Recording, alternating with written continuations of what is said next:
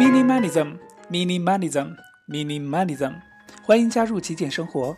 极简生活作为鸡汤界的一股清流，我们只做减法。首期节目我们关注密码。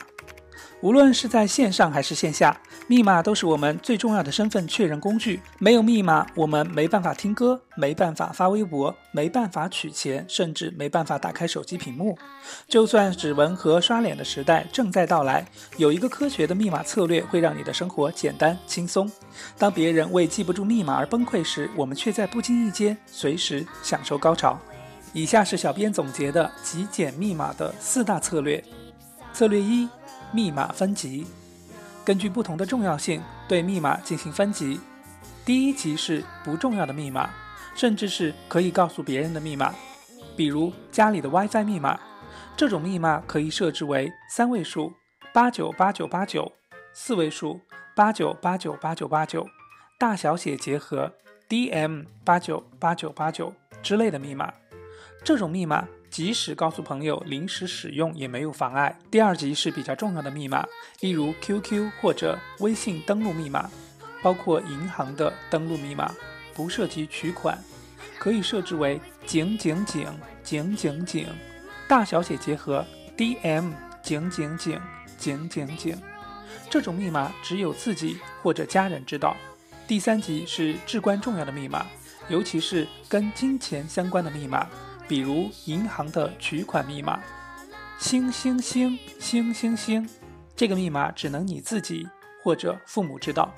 根据密码分级的策略，你只需要记住三个密码，在不同的场合选择使用就可以了。策略二：单一用户名。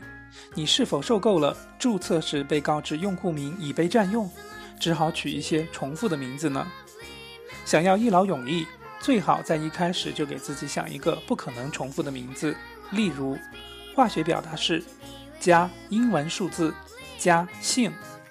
我们以四氧化三铁为例，那么我们可以设置一个 Fe 三，然后一个氧，也就是 O 后面是一个英文的数字 four，再加上一个你的姓，比如说张，那么作为一个注册名的开头。这种名字一般来说在各个国家都不会重复，那么你就可以享受这个永远不变的用户名。策略三：密码工具软件，类似 One Password 这样的软件，可以安全的记录下你的各种登录密码，在这里备份一下你的所有密码，也是一个很好的手段。策略四：密码对照表，不要再拿生日来当密码了。假如你的第一个男朋友的名字是力宏。那么你在手机上按照拼音输入他的名字，你就可以得到这样一串数字：五四四六六四。那么这个密码就是一个只有你才知道的密码。或者用一本永远不变的书《红楼梦》来作为你的密码对照表，这样对方必须知道你第一个男朋友的名字以及你独有的密码对照表，才能破解你的密码。掌握了这几个密码策略，遇到任何注册或者登录都可以轻松的登录，让你的数字生活更加简单。